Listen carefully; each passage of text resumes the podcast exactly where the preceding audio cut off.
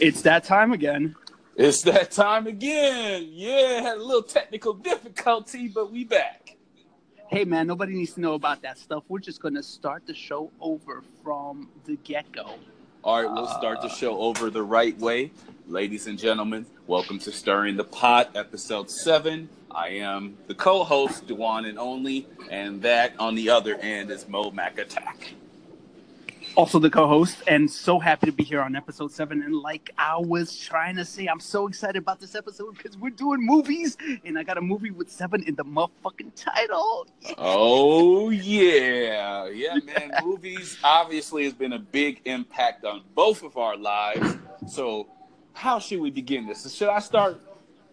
Yeah, I, I, you know what, Dewan? I'll let you start because I want to, you know, because I have a feeling that we're going to go through our list and we're both going to comment on each other's movies, being that they're probably going to be great movies that had impact on our lives growing up. I'm going to say we should go for three uh, each, and that that's probably going to be more than enough time to, uh, you know, to get the discussion rolling. So yeah, let's start out with one of your movies. Kick it off, my brother. All right. I always love Power Rangers. No, I'm playing. you you caught me for a second. I was like, well, oh, I'm not going to be able to comment on that one. right, right. No, um, a movie that was really big on my childhood. Surprising enough, it's two films from the same director, but Forrest Gump. Forrest Gump for me is a film that I can watch again and again and again and again. I just love the story, love the soundtrack. It's just one of those films that just is iconic. Yeah, you know what? The, the, the other thing you just mentioned right now, soundtrack. How important is music for those films, man? I could see every one of my movies had some, maybe not the best music in the world, but they definitely had music as a big part of the film. Right, exactly. And the, the music on Forrest Gump is just iconic, totally fits the, the period of, of the time the movie is taking place. Uh, so much, I so much characters, memorable characters. Lieutenant Dan, Jenny, uh, Bubba Shrimp. Bubba, so... I love. yo, you know, I wanted to get me a shrimping boat after I saw that movie, man. I was like, yo, we gonna get some shrimp going. Oh man, yeah, that was a great movie. That is a great movie. Yeah, and I was like, you know, I was young at the time when it came out, so of course I wanted to play football every day, try to run like him, but it didn't quite work. I didn't understand. I thought I was running faster than him, but I didn't realize that was movie magic. That is movie magic, and those bionic legs. When he busted off those legs, I was like, "Yeah!" Did you wait? Let me ask you: Did you see it in the movie theater or not? I did not see it in the theater. I saw it on what maybe HBO or something like that when I was a kid. Yeah, I was one of those kids that watched HBO, and that's why I grew up to be such a wholesome gentleman. Hey man, whatever works for you. I think that's a great thing, man. Home like the home movie box office, that's where it's at. That's where you get your your teachings, man. Like I think the same thing goes for me through my uh, experience as a kid. I think for the most part, movies kind of brought us up. I think there were a lot of lessons learned from the films themselves. Exactly. Oh yeah. I mean, especially you know, it's kind of your first taste of culture outside of your home and your school and the local mall you probably go to. So um, it was always very interesting to me uh, in films, uh, the worlds that they could create. Uh, so yeah, with Forrest Gump, um, it's just one of those films that always kind of makes me just you know like sometimes I'm at detox and I'm cleaning and they're watching the movie and that comes on I'll, I'll stop for a little while just to watch it. So I haven't watched it in a couple of years actually. I might have to do it again just to refresh my memory because I'm really oh, bad oh. with memory. Oh no, for sure. I mean, but that's the other thing about that movie. I mean, every scene is such a great scene. It's like a little mini movie in itself. It's encapsulated right, and it has like a nice beginning, middle, and end to every scene. And then the whole overview of the movie is fantastic. What did you like most about that movie? Is it any particular character, or did you identify with Forrest Gump at any particular time? Because for one thing, you know, a white boy in the South, and eh, you know, I'm not seeing the parallels right off the bat. well what I loved most about this movie was uh, the character of Forrest Gump. Um, for this guy not to be that bright and of intelligence, in some ways he was smarter than a lot of the people and emotionally stronger than a lot of the people he came across. And particularly his relationship with Lieutenant Dan uh, really just stands out to me. You know, you got Lieutenant Dan, this guy who's who's uh, who's parents and grand great grandparents, all all of them had fought war and died, and he was about to fulfill his destiny. And Gump was like, "No, I'm getting your ass up. I'm taking you to France."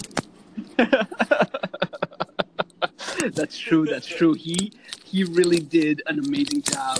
Um, you know, of breaking that thing. And you felt for both of them at the same time, right? Like you could have been like, oh, I kind of hate and love Lieutenant Dan at the same time. That's what I thought was great about him. He was never put out there like, oh, he's like a righteous guy, the best character. He was real, you know, like the characters in that movie, although maybe exaggerated, felt real.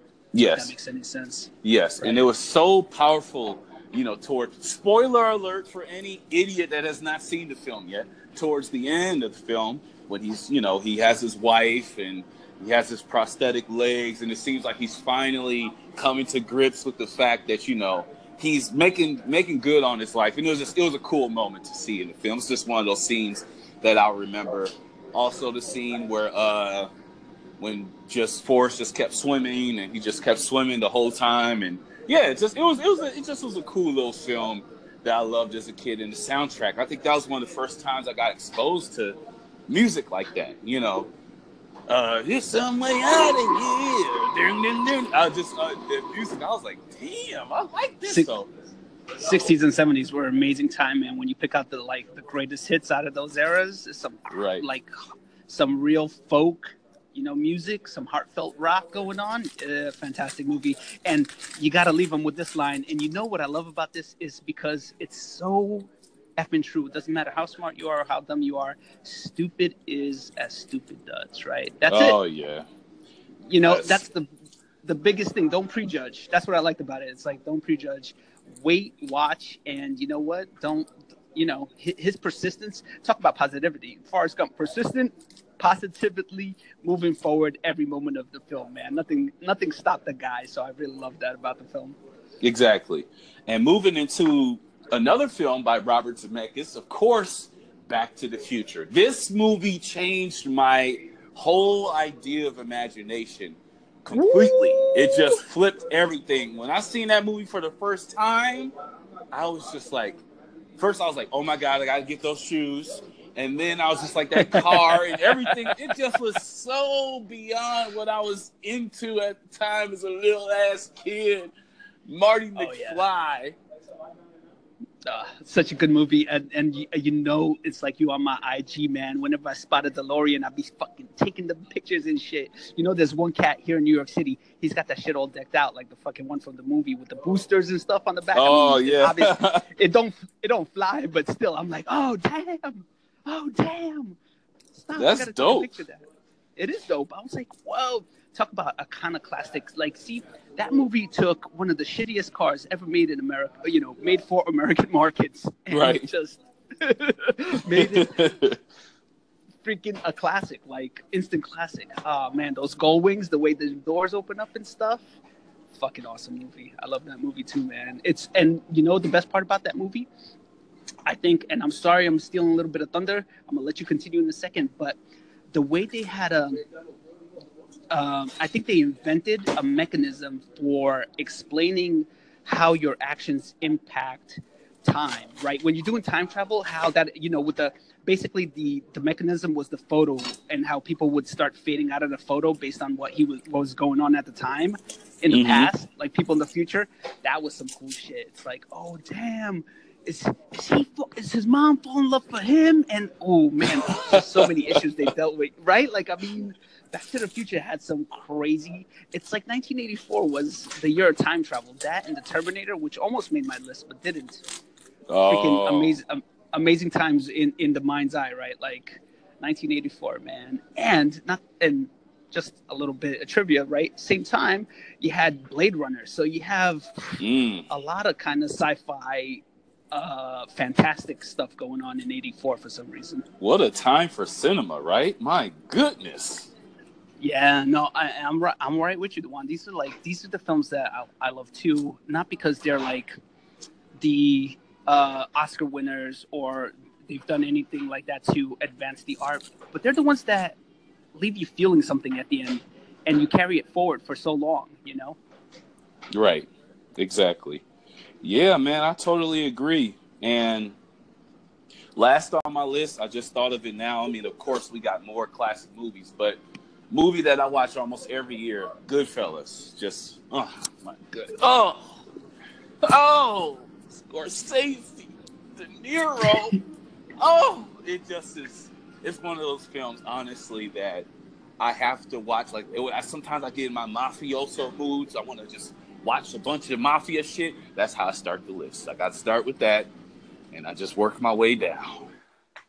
No, Goodfellas is bar none one of the best Scorsese w- movies, hands down, and probably the ultimate gangster movie of the '90s. It just set the tone, man. It set the tone, and I want to say that it's more dirty and gritty. It's not like you know gangster. Um, you know they weren't glamorizing it that much. Right. It, it almost felt like it almost felt like man, this guy's life is so fucked up. Why would you ever want to go down this route? But at the same time, you can see the camaraderie.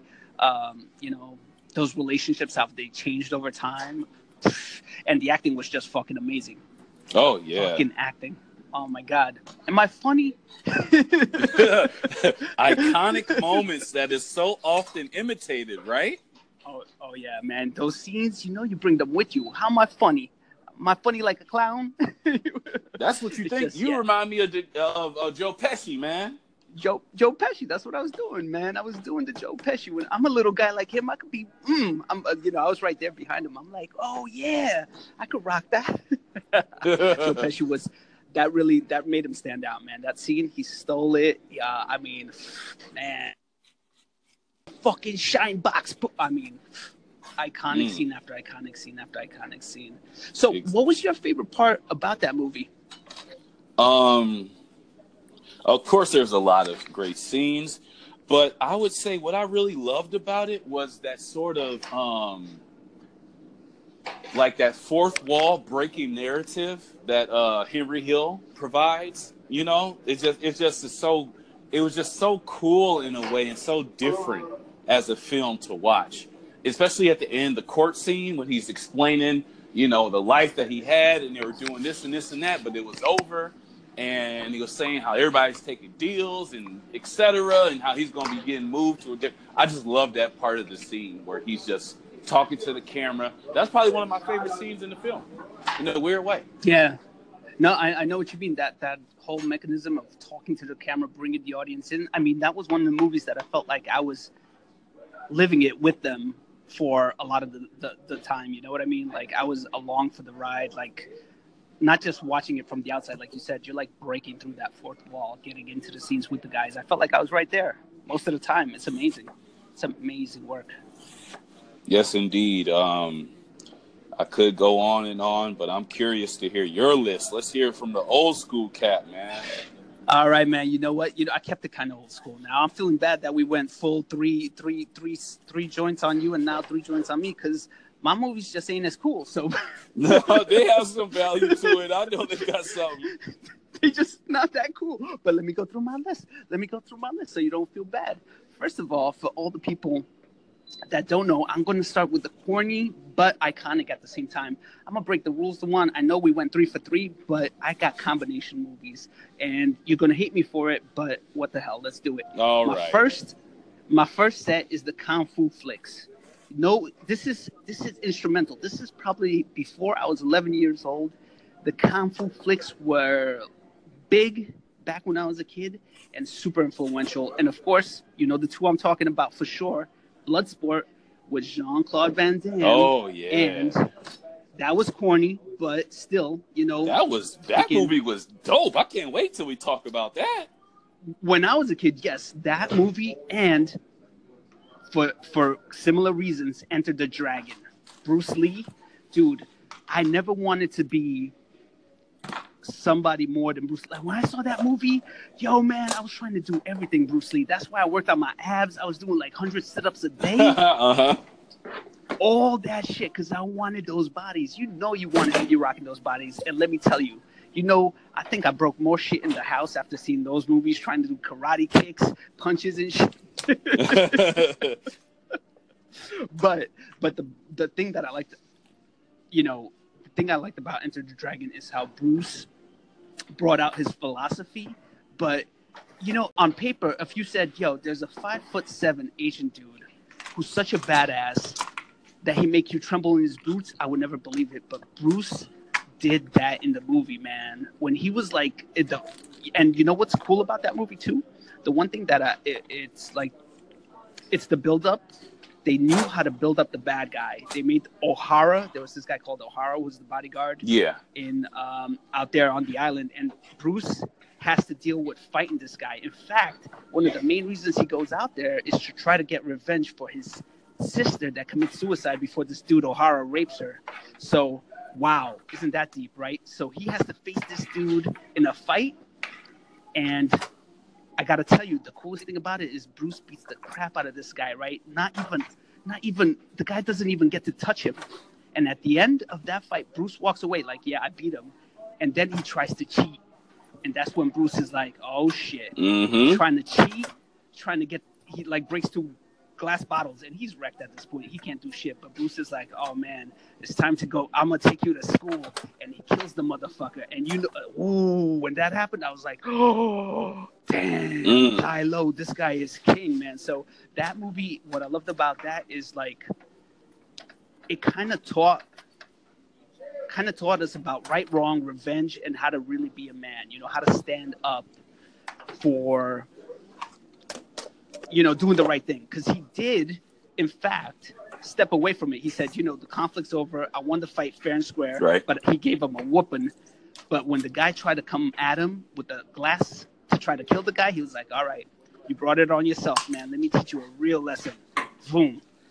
Um, and for similar reasons, the same thing happens in Bloodsport. The one thing I like about Bloodsport, it's a little more kiddie. It's aimed at young adults, not young adults. That's like teenagers. I'm talking about preteens, probably like you know 14 and under. Right. Uh, it's like a fun movie. It's called Bloodsport. Honestly, there's not that much blood in it. It's a little bit of comedy thing. It has this cool camaraderie between Jean Claude Van Damme's character and uh, his boy. Um, I forget what his name is in the film, but it's like the big dude. First- you know, the Harley American. Guy. First, I want to preface Enter the Dragon. We got to remember, there was no Marvel movies at the time, no cinematic universes. It was the action choreography up until that point was very stiff. Bruce Lee brought a whole different style. It was brand new for you as a kid seeing that for the first time. Shit, that was something you had never seen before, right? Yeah, I mean, in the 70s, I can't even imagine what was there before that. Like, you never seen martial arts like that, right? Yeah, let's get into it. The choreography, amazing. First of all, the one thing I liked about it is the fights look real. You ain't got a guy taking like 50 hits to the head and still, you know, like Rocky, Right. I'm gonna knock you out. You know, like, come on now. I mean, I know boxers are supposed to take a lot, but, you know, they, they're taking like straight up uppercuts and just like 50 in a row. Right. And they're still standing. Nah, man, they ain't going to go down like that. So the fighting, the knockouts looked real. And let's be real, Bruce Lee had the fucking flip kick. The dude grabs his leg to try to freaking floor the guy. Bruce, with his other leg, flips in the air and kicks. Like it, there ain't no freaking tricks to this either. It ain't Mm. like the Karate Kid Mm. where you know they using angles and some wicked Talk to him, man. being- Talk to him. he fucking flips. He does a backflip and kicks the dude in the head. Like it's still one of the most amazing fight scenes ever in cinema. I I'm, I, I don't think many have come close. I mean, they can with like tricks and wires and stuff like that uh, in the 80s and 90s. But Yeah. I don't think anybody has come close to Bruce's both actual acting ability and martial arts skill. Right, Oh. like that is And another Un- thing un- I wanted to touch on is that Bruce, his shit was so brand new. He had to help. He had to help direct the scenes and shit. He wasn't just no actor that just got picked out of a, a litter and like, oh, we'll use you for our. No, he's like, okay, I'm bringing this. We gonna have to do it this way because at the you gotta remember in the '70s, this wasn't that common. People weren't even really used to martial art films at that time. So he pretty much. Oh much. no, this was put it on the map. It's a brand new venture. Basically, he was getting his, you know, the, the skills he learned in the Hong Kong Yeah. movie industry. He brought him over here. I mean, he was always into movies. Let's not let's not front. Bruce was, you know, like he, he's not just an actor, right? He's a philosopher, Right. educated guy, and, Right. and was all about like real amazing work. That's what that's why you gotta admire the guy. I mean, it shows up. That's what I'm talking about. Those abs, you know, like one of the lines in the movies, and again, quotable movies, right? Gentlemen, we forge our bodies in the fire of our will, Mm. right? Like that's that's essential, man. That shows like you're putting the work in and you could see it. Eh, these abs ain't painted on, man. Exactly. this, this takes real work. Um, and it shows up in the film too. I mean, you know, fucking first class all the way, right? And the same thing kind of goes for the Van Damme movie. I mean, Bloodsport at the time, although more kiddie, more hokey, more fun, um, had another good, you know, kind of cool story about you know getting revenge for the family, honor, and all that stuff. So love both movies because of that, man. The martial arts scene, those were my picks. I hate to say it, of course, now as an adult, Bloodsport, if I watch it, you know, I gotta laugh at myself a little bit. Like, what the fuck was I thinking? But let me tell you, You though know- about Bloodsport a little bit. See, I, what, one of the things I remember most was Street Fighter when they were playing that game. Oh my god, I was like, Mm. oh shit, because it was. People don't understand now. It's so ubiquitous now with video games and shit. But Bloodsport in the hood, man, Hmm. we love Bloodsport, man. The training scenes when he had his legs with the fucking trees and shit, The ropes? and the music. Yes, that music, yes. ooh! That every person in the hood knows that scene. We all know that Yo. scene. That is our. How about- the modern day Enter Oh. the Dragon for us? Shit. I hear you. That's the same way I felt about it. How about that dude? Remember that Jack dude from Iran or wherever he was from? And he's like, "This is American that make trick with bricks." Yeah. when he was, he, he was. I mean, okay, that's a little stereotypical, whatever. But hey, man, they're, they're in Hong Kong. These guys don't speak English. Um, and he's like, "All right, if we, you know, like that whole deal with the coin, taking the coin out of his hand before he closes it." Yes. What? Yo, you know, after I saw that, I was like, yo, you know what I'm gonna do? Dude, check this out. I practice. I could catch flies in my hand. I'm serious about this. A fly? You see a fly? No. One out of two times, no, two out of ten times I could catch that fly, bro. I'm serious because I practiced that shit. and, and and nobody believes me, man. You see a fly buzzing? I'll be like, wait. Oh, especially if it lands. If it lands, it's caught. It's caught, man. It ain't getting away from me, man. I got the snatch. I practiced the snatch. And Mickey don't believe me. I know it sounds crazy. I did it in front of her. She like, no way. She be- she better So have given you a kiss after that. No, no. She's like, wash your dirty hands, man. I was like, oh. but, but to my to save me, if the flies in the house, I, I take it outside and I let it go. I'm like, all right, you know, I'm gonna let you know, I'm gonna let some bird feed on this or whatever. But I'm not killing the fly. Right. But that's how I do, man. We we don't take the exterminator approach. We take the liberator approach. I'm serious. Yeah, yeah. See what their movies do to you? Their movies get you crazy. You're right, man. Everybody was trying to fight after that too. Oh man, that was. Oh, oh what oh, was yeah. that one scene where the dude came out? What was his name? Like the main villain dude. Bolo? Bolo. Yeah, Bolo. yeah. Bolo, Bolo. What? What? The, wasn't that what they were cheering his name? Yeah, Yeah, yeah, yeah, yeah. We used to always say that. Bolo, Bolo.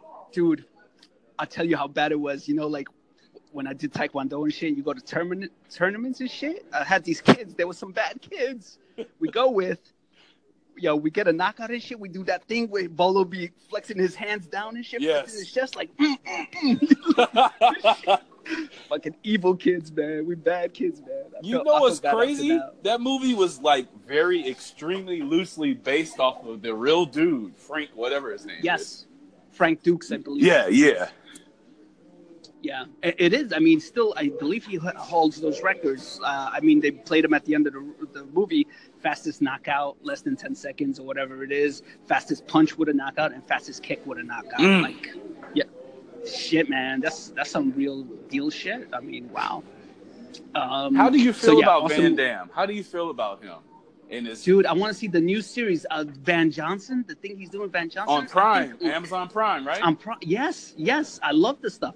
The one thing I love about Van Damme, honestly, he did that J uh, Jean Claude Van Damme, the whole, the movie, Yeah. where it pokes fun at his own life. right. I really like that about him. You know, he, he knows what he's done, man. And yeah, he was iconic and great in his time. Good looking dude, right? Had the muscles, muscles from Brussels, had the titles. Yep. He fucked up, uh, you know, real life, drug problems, whatnot, divorce. Uh, not the best life, but you know, a lot of people have gone through that. Yeah. And I, I like the fact that he could bring that and poke fun of it at the same time and just be like, yo, I've lived my life, you know. I'm an older dude now. I still like the martial arts. Like he still gets up and trains. Yeah. So I still have a lot of respect for him. I mean, I think, you know, being where he was, and he could have let it all go downhill, but he's trying to rise back up. So I think he's making amends for the mistakes he's made, but still living off the stuff that he loves to do best, which is the martial arts. So I, I still give him a thumbs up. I think the guy's cool enough. I agree. I, I echo your sentiments. I'm looking forward to that Prime thing too. I haven't actually watched that JVCD yet. I'm gonna have to watch that one of these days it's not a bad film. I mean, it's not like super amazing, but he actually the difference about that film is that he acts and right he's captured. He's not the superhero Van Damme when he's captured in the bank robbery. That's what's cool about it. Yeah. He's like a regular dude, right? So you know he's scared. Shit goes down. Yeah, it's it's cool. It's worth the watch. I say watch it definitely. If you if, you know you got some, uh, put it on your list. Let it come up one night and just go to go to town, you know, because Van Damme's still, in my book, still cool enough, man. Oh yeah, there's don't don't don't doubt. Now, what is this last movie of yours, man? I really want to hear about this. Oh, see, see, now those were two films, but that was a cheat because that was just one section of mine. That's that's why I know you're going to kill me. I got I got two more coming up, but we're going to go easy through the next one. Let me give you the Magnificent Seven breakdown. The Magnificent Seven and RoboCop are my next two. Why? Ooh. Magnificent Seven, Western Ooh, when I was a kid, that shit taught me all about being a man. Magnificent Seven, right? Like doing the right thing, standing up against impossible odds. Now, let's be real. The movie is super racist. You got them in Mexico. They ain't one Mexican guy in the movie back then. In fact, the leader of the Mexican bad dudes is a Jewish guy. that's, that's how bad things were back then in Hollywood. But the Magnificent Seven is a boatload of fun. I haven't seen the remake. I kind of want to see that because Denzel takes on the the lead role of uh, what you call it, uh, the Cajun that Yul Brynner plays. And little known fact, Yul Brynner, I think I got a little resemblance to the man about his height, the baldness. You know, you know that's that's what I try to tell Mickey because that's her favorite, you know, actor out there out the old days. I'm like, yo, baby, I, she's like, nah, nah, don't don't make me sing some you smashing pumpkins on you right now. Right? You ain't no Yul Brynner. Like, now I must admit, I have not seen the Magnificent Seven. Well, the old one's going to be a little bit, you know, it's going to feel dated. It's a little slow, but it's still got some classic lines. You got Steve McQueen in there, Charles Bronson. I mean, for its time, it was full on machismo, machismo, machismo. Other known fact about the movie is I didn't know this until recently, until I took Japanese cinema but the Magnificent Seven is based on the Seven Samurai, which was a Kurosawa film. Oh, right, and right. So it, you know, it has the lineage. It has some really good storylines. You know, because there's multiple storylines going in there. You know, that's what makes the movie interesting. The Magnificent Seven. Each guy has his own faults. You know, doing the thing for different reasons. Yeah. Um, so the original, the Seven Samurai, was based on the fact that at some point in Japanese history, uh, basically, you know, the government took over and they did away with all like feudal land and stuff like that. It became like a federal government. Mm. So there was no need for samurais. So all these dudes that were samurais overnight became unemployed. Now, was this right? around the time when like they started to modernize and like have like actual yes. guns and weapons and shit? Yes, right, right, right. It basically they kind of did away with samurais, and there were a lot of you know at that time there was a lot of strife in Japan. And in mm. fact, I actually went to a town where um, a town I call it a town. I mean, I guess it's a town, a village, a castle. Uh, um, Aizu Wakamatsu, where they actually had uh, like a, you know that movie. Oh, it was with Tom Cruise. I forget what it was, but Ken the, Watanabe the Last Samurai. The Last Samurai. That was in that town. I had no idea. So you know, oh, they wow. held out basically. Yeah, amazing history. The castle, amazing. Like you see these places, and it's like, wow, so many people lived and died here. You know what I'm saying? Yeah. So the honor and all those things, right? Uh, unreal. But um, that's a little bit off subject, but uh, I kind of went into a fourth movie which I wasn't supposed to do. But it's, it's all good. I'm terrible. I'm terrible. But, Ma- Magnificent Seven, I can't say enough good things about it when I was a kid because it just made me smile. You know, like everything that goes down in the movie, how it builds up, how the characters develop, how they help each other out, and you know, basically at the end of the movie, the the whole the whole premise is a, a couple of them die. You know, and they kind of know they're going to die, right? But they do it for the villagers. Basically, you know, there's this whole thing about getting money and stuff like that. They're trying to get paid because they're unemployed. Mm-hmm. Like that's how the samurai story went. But basically, at the end of the movie, you know, a couple of them die. They don't get much money, and they really look at each other and say, you know, the only people that won here are the villagers because they took care of the bad guys and stuff like that. But you know, that's what doing the right thing is. You know, it's that selfless act that made that movie like, yes, these motherfuckers, you know, and they have so many cool scenes I can't begin to explain to you. But I think that's what Japanese movies do well. And you'll see that in Japanimation. Um, they do a really good job of setting up a bad guy to be super bad, right? Like, Right. Uh, undefeatable bad guy. And then you have the hero step in and take him out. So, they, you know, they really, I don't know how to explain it, but they really give somebody uh, respect real quick. Like when, when the hero takes him out, you, you see his level get, you know, like his status get raised immediately to like, wow, this dude is a fucking badass. Yeah. So I, I really love that about those movies. And I also picked RoboCop because it's along the same lines. It's kind of like a modern day cowboy thing. But what I loved about that is that movie got me into sci-fi and computers, Juan. Like Wow. at the time, yeah, at the time, come on, RoboCop. He was like, you know, dead or alive, you come in with me. Like the dude was, it was cool because it was a cyborg. He had the, you know, like he had a human head, but the rest of him was all robot and shit. Like right. I don't know. It was it was it was another fantasy adventure sci-fi tale, and it just had the right movie. You know, the the story just went through perfectly. Like the dude, you know, gets killed, loses his family. They bring him back to life. It's a resurrection story. You know, he's out there in in the field doing his robot things, but then his human side takes over. I mean, so many elements that make that movie so good to watch. And you know, this discovery of him like knowing what happened to him was fucking amazing. You know, like I mean, the bad guys weren't even so bad, but because the movie set them up the way they did, oh my god, you know, it was it was one of those things. And talk about a ballsy move to where the bad guys actually get the upper hand. They blasting his ass to bits. You know, it's not. It, Oh, yeah. You know how much movies are where you know that it's usually a shootout and they don't really shoot the the, the good guy, the protagonist. They they barely will get a shot off on them, but and they, and they started almost in the beginning and middle of the movie. So that's a really ballsy move that you don't see too much in modern day in the recent films. And you know what else I liked about him? Also in that movie, by the way, the first car I ever owned was the XR4 Ti. They had it in the movie Oh, as the oh, futuristic car. yeah. So oh shit, right there, like I, I was like, I didn't even know I was influenced that way by the movie, but they got me, man. They got me.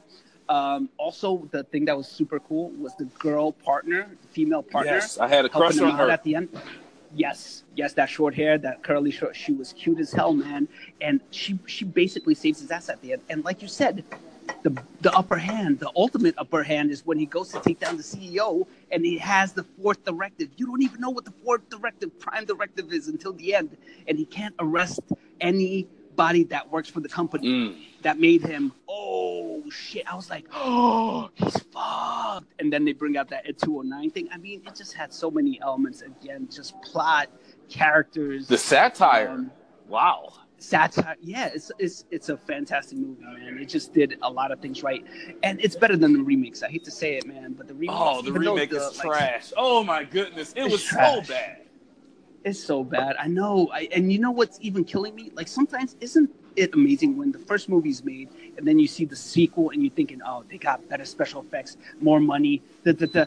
and the sequels never live up, Yeah. man. It's it, it's one of those movies where everything was right. The script was right, the actors were right, the, everything was set up. Just it's an amazing movie. And I don't even know who directed it, but I'm gonna tell you that I'm in love. As far as like Kitty, easy to understand movie that I could watch again and again. Those are two of my favorites. I will always stop and watch those movies. And now, are you ready for my final film? But let's hear it. Let's hear this final film. The final film is the original Night of the Living Dead by George A. Romero. And the reason I bring this one up is because I brought it up in Anchor before. Yes. It's one of the films that made me realize that I was dumb. I don't- I don't want to say racist, but I guess it is racist because they had the protagonist as a dashing black man. Like I've never seen that before. I was watching a lot of films now. This film was, uh, I guess, I saw it when I was real young, like in, in middle school, right? I, I took this class, horror science fiction Yeah. and they put up the film and I, I didn't even realize I was like the one thing I liked it was George A. Romero he, he did it independently so no budget horror movie And the best thing about horror movies is they talk about real life class struggles and things like that. Like Yeah. one of the main things, especially the zombie films.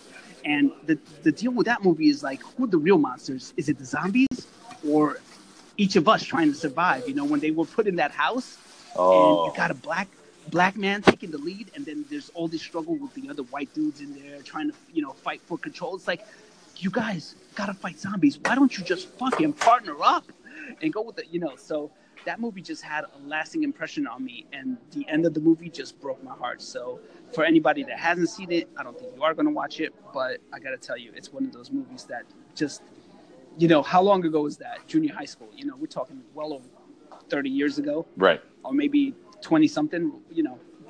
And I still remember a lot of that movie, like, you know, shot for shot hmm after seeing that one time. So it's an amazing movie, you know. It's one of those movies that just make you go, oh, damn, Hollywood's so fucking racist.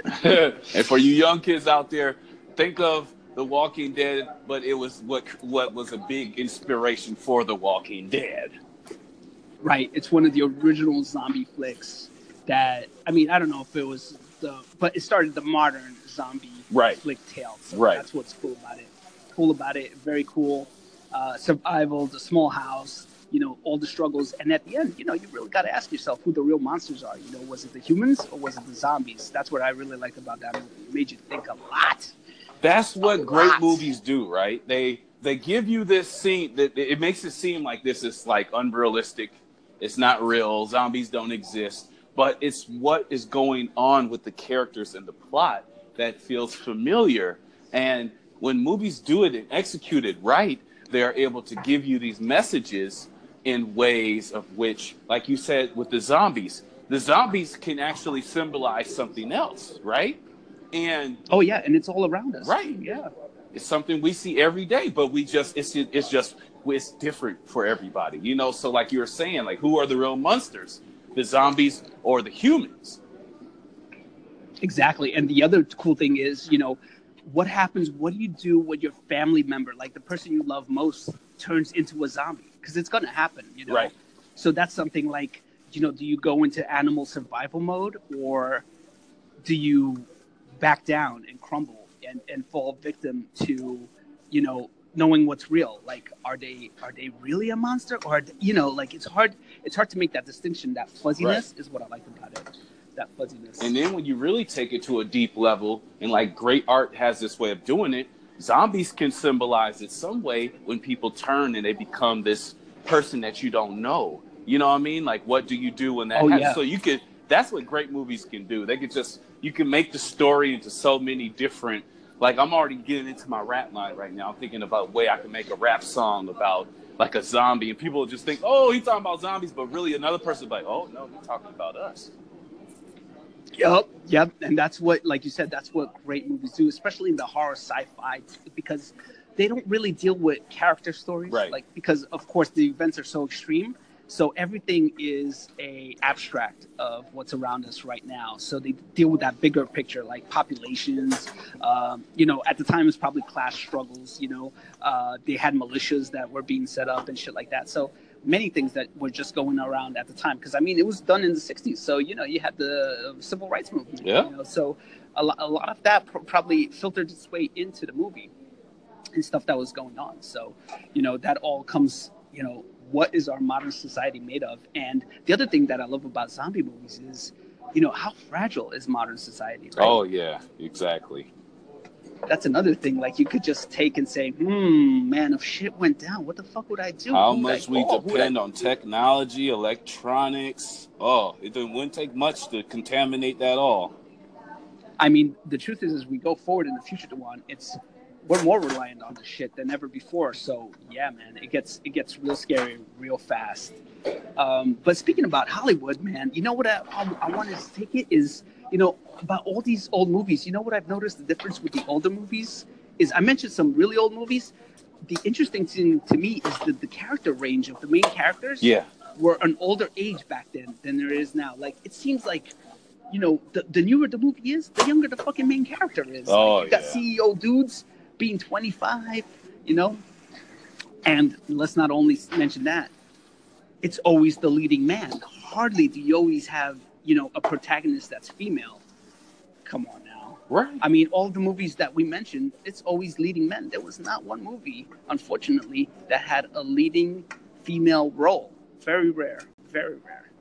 Yeah, Hollywood and the ageism is really really a problem in modern day like you were mentioning you know you could go back then you can see movies where you know guys are balding. They're already bald and it's not a big deal because it was more about the craft and the acting and the people who were deciding what movies were being made were people who were fans of film. It wasn't about market research and um, crowdsourcing as it is today Right. I mean, the, the people were just good at the craft. They were either like theater actors, probably that came out and you know started getting into film and were great film actors, and you know they just had longevity. Cary Grant, oh my God, you see him in so many movies, and the dude honestly got handsome as he got older. Kept his hair. All right, cool, right cool. I get you, Cary, but um, you know he just had a much longer career than I see nowadays. I mean, here nowadays, if you're really great, you lucky you get a 20 year span that's lucky, man. And it's even shorter for women. Women, I think they're done in like eight to ten years. Oh yeah, if they're lucky. I mean, it's it's horrible. And how about this? How does it spill out into our lives? You know, I feel like that need to be young, look young, is plastered everywhere you go. Oh yes, yes. Um, the the need to look young and, and look youthful. I mean, social media, obviously, Instagram. I mean, nowhere more prevalent than that. The surgery people are getting, even younger people are getting surgery right now to look young. Yeah, like isn't this chick Megan Fox? Isn't she young as hell? She's like, I don't know, like thirty something, and I think she's had multiple surgeries that make her look like some of the chicks that are, and I shouldn't say chicks. Ah, man, some of the women that are like fifty plus trying to get the plastic surgery. I mean, what? I, I don't understand you don't you ladies don't really need I guess they do, but I wish they didn't. Right. I mean, it's just it's just part of the job. You have no choice but to try to I mean, honestly, it's like the athletes taking steroids, you know? Mm-hmm. To still to still hang with them young guns. Yeah. I mean, there's there's no difference about it, you know. You do anything you can to still stay in the game. One thing that we have coming out that's a benefit for the older crowd is like you know what TV's doing, Netflix, Hulu. They're taking more risky steps in uh, in work, so they don't mind trying to get somebody who maybe is a little older for the, the, the big screen. You know? Yeah, well, that that that is a good thing. I I told they're yeah like they're taking a different approach to the demographic they're looking to tune in because they know okay it's a big difference to get somebody to go to the movie theater than it is to get somebody to flick on their Hulu's, mm-hmm. right? And that's a good thing, right? Like having that uh, ability to deliver content in a different way, like on these small screens. What we're going to the YouTube generation, where people could just make shit and have it blow up on their own. Yeah. Ooh, we're talking a whole different world coming up. Man. Yeah, we That's, just mentioned Jean Claude Van Damme, Prime, Amazon yeah. Prime. He does his own series. Not like you know, it's a big deal. You know yeah, and I hope it's successful. I really do. I hope it's successful. I mean, you know, they're banking on some of his own, like old dudes like me, the old client base, right. the old fandom coming through.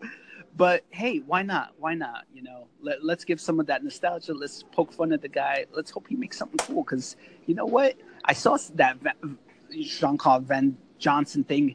It's actually a cool little scenario he's playing. He's playing like a dude that's a secret agent, but he uses his you know movie star film role to go to different countries and get in there, you know, to make the films. But he's actually in there to do like secret agent stuff. So it's kind of it's kind of funny spoof. Yeah, that's cool, and I think I'd rather watch him than what Arnold Schwarzenegger's doing these days. His old ass need to sit down. Yeah, he do though, man. I, I hate to say it, but my man looking tired. He, he, he, gonna be working them arms out in the wheelchair soon enough, man. Because you're looking tired. You're looking Stallone still tired. he Stallone always had the the acting chops. He had a good eye for you know work, so he's still doing his thing. But yeah, Schwarzenegger, I don't know, man. Yeah, he's only got the voice. He should do them voice acting joints because that's about it, man. It's over. It's over for the luck. He's oof he looked like he'd been pr- put through the microwave and then rolled out. Right. Look at me being an ageist, man. Look, I'm gonna look like him in like ten years, and then I should cry because that's just not right. Enjoy But speaking now. of the look, Oh. I am enjoying it now. I speaking of the look, let's get into the look. Right, we were supposed to talk about dating. We're talking about ageism, and I feel like we're you know the older crowd. Not that we have much dating going on right now, but you you you're right there, Dewan. You're single and uh, you know on the prowl potentially. It's- yes, So- I, I would like to think so. You know, these days I don't really know what I am, but yes, times definitely have changed in the dating world. You got all these colorful little stupid apps where you can swipe left or right with what you like, and they all swiping left on my black ass. But you always swiping right, man. You never know when that lottery. yep. I'll be swiping right no matter what. Yeah, I hear you, dog. I hear you, though, with the apps. I mean, I think this is what's interesting. You've been online for a long time, though, the way you say it. You've been there since the very get go. You've seen a lot of stuff happen. Mhm. And even Asterisk Wifey, no name's name, but Asterisk Wifey, you kind of met in the online realm. Yes, yes. Met on MySpace. You want to talk? All right, met, met on MySpace. How'd that go? How, how'd you guys kick it off? Let me just ask you that. Well, at this time in my life, young Juan, this was probably 10 years ago, I was in the prime shape of my life. I was just doing my thing. I was working. Uh, I mean, I started just started kind of working. So I was I was enjoying life at that time. So when Asia came about, she actually found my page first because I had it as Nerd Love Clothing. I was doing my little clothing line at the time. So Ooh, all right. yeah, all so she found that she liked it, and and I was doing my little rap and music at the time too. So I was trying to do everything basically. And she was liking what she was seeing, and we talked a little bit, but she wasn't telling me that she thought I looked good or whatever. But um, yeah, we talked, and one thing led to another, and we ended up meeting up. She was one of those types. She didn't want to talk on the phone all day. We must have had maybe two conversations on the phone, and we just met up. And the day I met her, I was actually just got done meeting this other little thing thing. so your testosterone was up. You was probably feeling good and confident. Oh, I can see it yeah. I can see it now. Ooh. yeah, I met her, and um, she just she just had a hold on me. I we just was you know we just were inseparable, and we ended up becoming a couple, and then that's where all these lovely five kids came from. Oh man, but let me ask you this on the player game now. You could answer truthfully or not. It's up to you. But did you drop all the other pursuits when you met this girl? Were you just like, I'm locking in, that's it?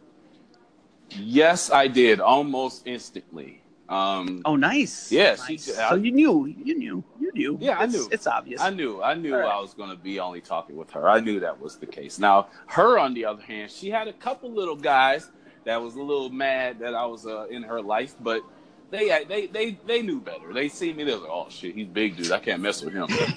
I can't step to this guy. they, they, yeah, they didn't look. They didn't want to open up a, a life insurance policy right quick, right? They they want to they keep it moving. Let's just keep it moving, guys. Keep things fluid. But let me ask you this, right? So this is interesting. What I think is is like telling to me is dating for me is always like you gotta see the chemistry in real life with the person, right? Mhm. no matter what. So how do you think these apps let that shit happen? Like, how do you think it's working out for these kids nowadays, where they're trying to get their dating game going? I just don't think it's the same world.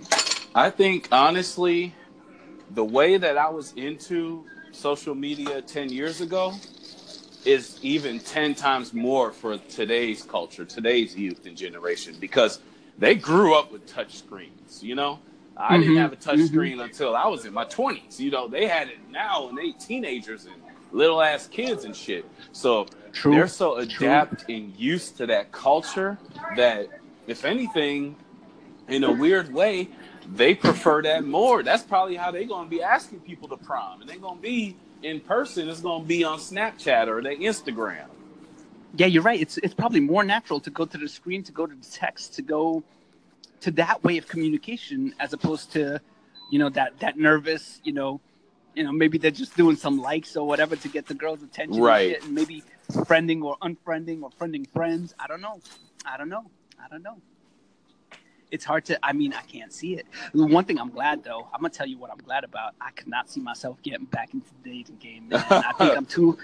Like Schwarzenegger, I'm too tired for this game, man. I cannot rock it. I'm I'm done. It's a vicious game too, ain't it? Yo, see, this is what I don't think anybody knows. I, I don't think most guys know. I bet you if they knew the statistics of how the girls, how much they're getting in their inbox daily, Oh, like it don't matter. Oh, it don't matter if she beautiful or not. Trust me. Trust me.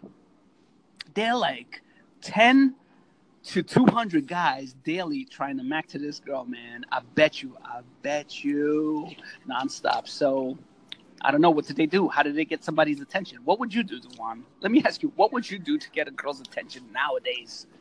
What I would not do is send a penis picture. okay. I won't do that.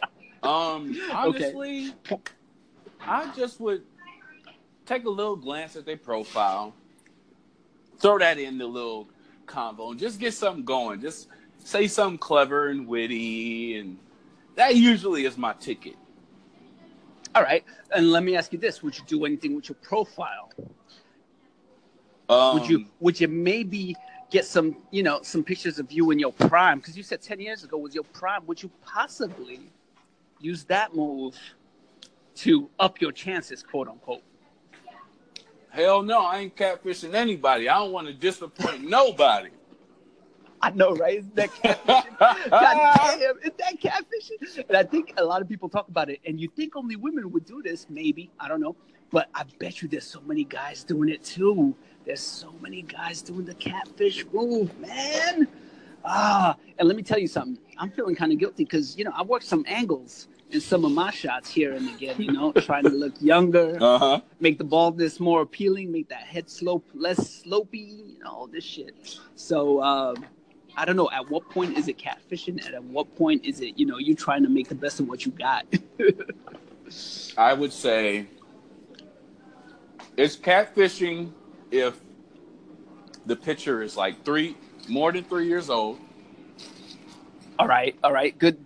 Yeah. and you What else? can't What be else? using family relatives and say, "Oh, that was my cousin." You, no, no, we can't do that. No, no cousins. True, no cousins. No, no genetic. You know, uh, stand-ins. It's got to be you. Agreed. And please don't get no random celebrity. Why would you do that? That's just crazy. That's just cra- they're gonna know. Come on, they're gonna know. Just if it's a random celebrity, right? That's just ridiculous. You can't do that. Um, or some fashion model or some model from Right, something yeah. else. You cannot you cannot use somebody else's picture. Now, what about um, uh, augmenting your own picture? Filters, backgrounds. What else? Filters is okay, but those All right. Snapchat filters that like actually like mo like they shapes your face a little bit, yeah, that's a little too much. Yeah, the ones that make your eyes bigger and like remove wrinkles and shit. Right. Nah, Yeah. right. That ain't right. That's a little sorcery. That's too much sorcery going on. That's just too much, right? Or the ones I seen shit that slim your face down. Oh, you lose like twenty pounds with just the like filters and shit. Like, oh damn. Some people you don't really know what they look like. They going if they go missing, ain't nobody gonna be able to identify them. Yo, I wonder if they find my ass. That's what you got me thinking. I'm like, yo, wait a minute. Is my shit that bad that they ain't gonna find my ass? No, no, I know, I know what you're saying. It's, it's, but it's a crazy world out there. I feel like, you know, like you see so many pictures, like they're saying, what's the deal with social media, right? You see everybody at their best. You're thinking, motherfucker, what do I gotta do to compete with these people to get that edge, to get some attention? right. Um, but I, you know what? Like, if it was me, I would have to, do, you know, I would have to be truthful and use my own, you know, ugly ass face, you know, um, to take a to take a little bit of a, a word from, you know, the man himself, um, Big, and go with, you know, bald and ugly as ever. But however, I'm staying coochie to the side. but uh, but um you know i would have to go with my my comedy you know with with these girls and i have to tell you if i really wanted somebody's attention i think the only way to get it now is to be a fucking asshole right off the bat because there are Mm. too many guys being sweet kissing up on these girls and you know what they've seen all that shit before but if you come out with you fucking bitch or something like that, just to ca- grab their attention to to get them off their game. I think that's the only way to get the attention, man. Because otherwise, you just living in limbo land. You nobody gonna pay attention to you. Like you got to do something extreme, uh, you know, without being a stalker or without killing somebody to get anybody's attention nowadays. I think that's the that's that's that's the bottom line. Now you know Lori of Insatiable's gonna kill your ass. You, well, if she listened this far, I don't think she's in it for this long, though. I don't think she ever listened to this episode this far in. but why? Why do you say she might kill my ass? Come on, give it to me. Give it to me, real Dewan. Um, she probably might not. Who knows? But who knows? you think? Oh, uh, you think if I if I you know was disrespectful to her off the off the first thing, she would just not pay attention to me. I think she would respond, man. I think that you know she takes it she takes a vindictive approach to those things, and she will not let herself be disrespected. You know, and then I just have to make it up to her. You know, hey, I'm just saying. like right? Wouldn't you just be like, oh, but Lori, I just I gotta make it up to you. See, I knew, I knew in the bottom of my heart, you probably got a million guys talking about, oh, Lori, this, Lori, that, blah blah blah. You're so fantastic. You're so pretty. You're so smart. But I had to get your attention with, what the fuck you talking about? You Asian? You don't look Asian. She'd be like, what? and I'd be like, listen, I just wanted to get your attention. To be honest with you, blah blah blah. I knew I would have no chance, and you know, I'd have to hit her with the lie. I would have to hit her with the lie first, and then the truth. How about that? You know, that's that would be my approach. That's the internet Not way. That, that's the troll handbook. That oh, is that what it is, man? Uh, see, I'm, but I'm thinking that's the only thing that would work. I mean, yo, if anybody wants to correct my ass, ladies, especially the ladies, please call in and let me know how your dating life is. Yes, call please. in. Let us know. We want to hear all that boring shit or exciting shit, depending on how you got it. Oh, I'm sure it's exciting. See, I'm surprised we find it. That's why there were no women on Anchor, Dewan. they fighting off all the guys. You know this is true, right? So uh, I- am actually glad to see the ladies here. Um, what else we got going on on Anchor? Oh yeah, and uh, you know, talk about uh, social media in general. I mean, I love when an app goes, um, you know, gets the mel- melanin. Oh yeah you know it's on fire. So that's definitely a good thing. I'm I'm actually super excited about that. You know, um, hey, you know that's that's what we're looking for. To to, to be honest with you, I am so happy uh, about the way things are uh, shaping up. Uh, new people we're meeting, and hopefully we have a lot of call-ins with anything that's on anybody's mind. Because I am ready and able and excited to listen. Exactly, as am I. And Mo Mac, I think we broke the record today for our podcast. Oh my God, yeah. You know what? I just and I needed to shut up because there's so much more that I wanted to say. But you know what? We can save it for next time. Hopefully, people keep on listening. I am uh, super happy that we've done it so much, Dewan. So anybody out there that wants to share social media, hit us, hit that, you know, share button, Twitter, Instagram, whatever. Yes. Do it. Yes. Do it and definitely call in because I'm excited to get your opinion on anything we discussed. Yeah, well, wait, discussed is was that English? Discussed? Yeah, yeah, that's English. yeah, just had to check myself because I thought I said disgust, like I'm disgusted, but no, I'm talking about stuff we discussed. I still can't say it right. Fuck it, man. I'll let you do the outro. Everybody, thank you for listening. We have it. This is that jam-packed episode. Y'all, y'all gonna love this when you hear it. But I am the one and only Mo Mac Attack. We out here. Peace.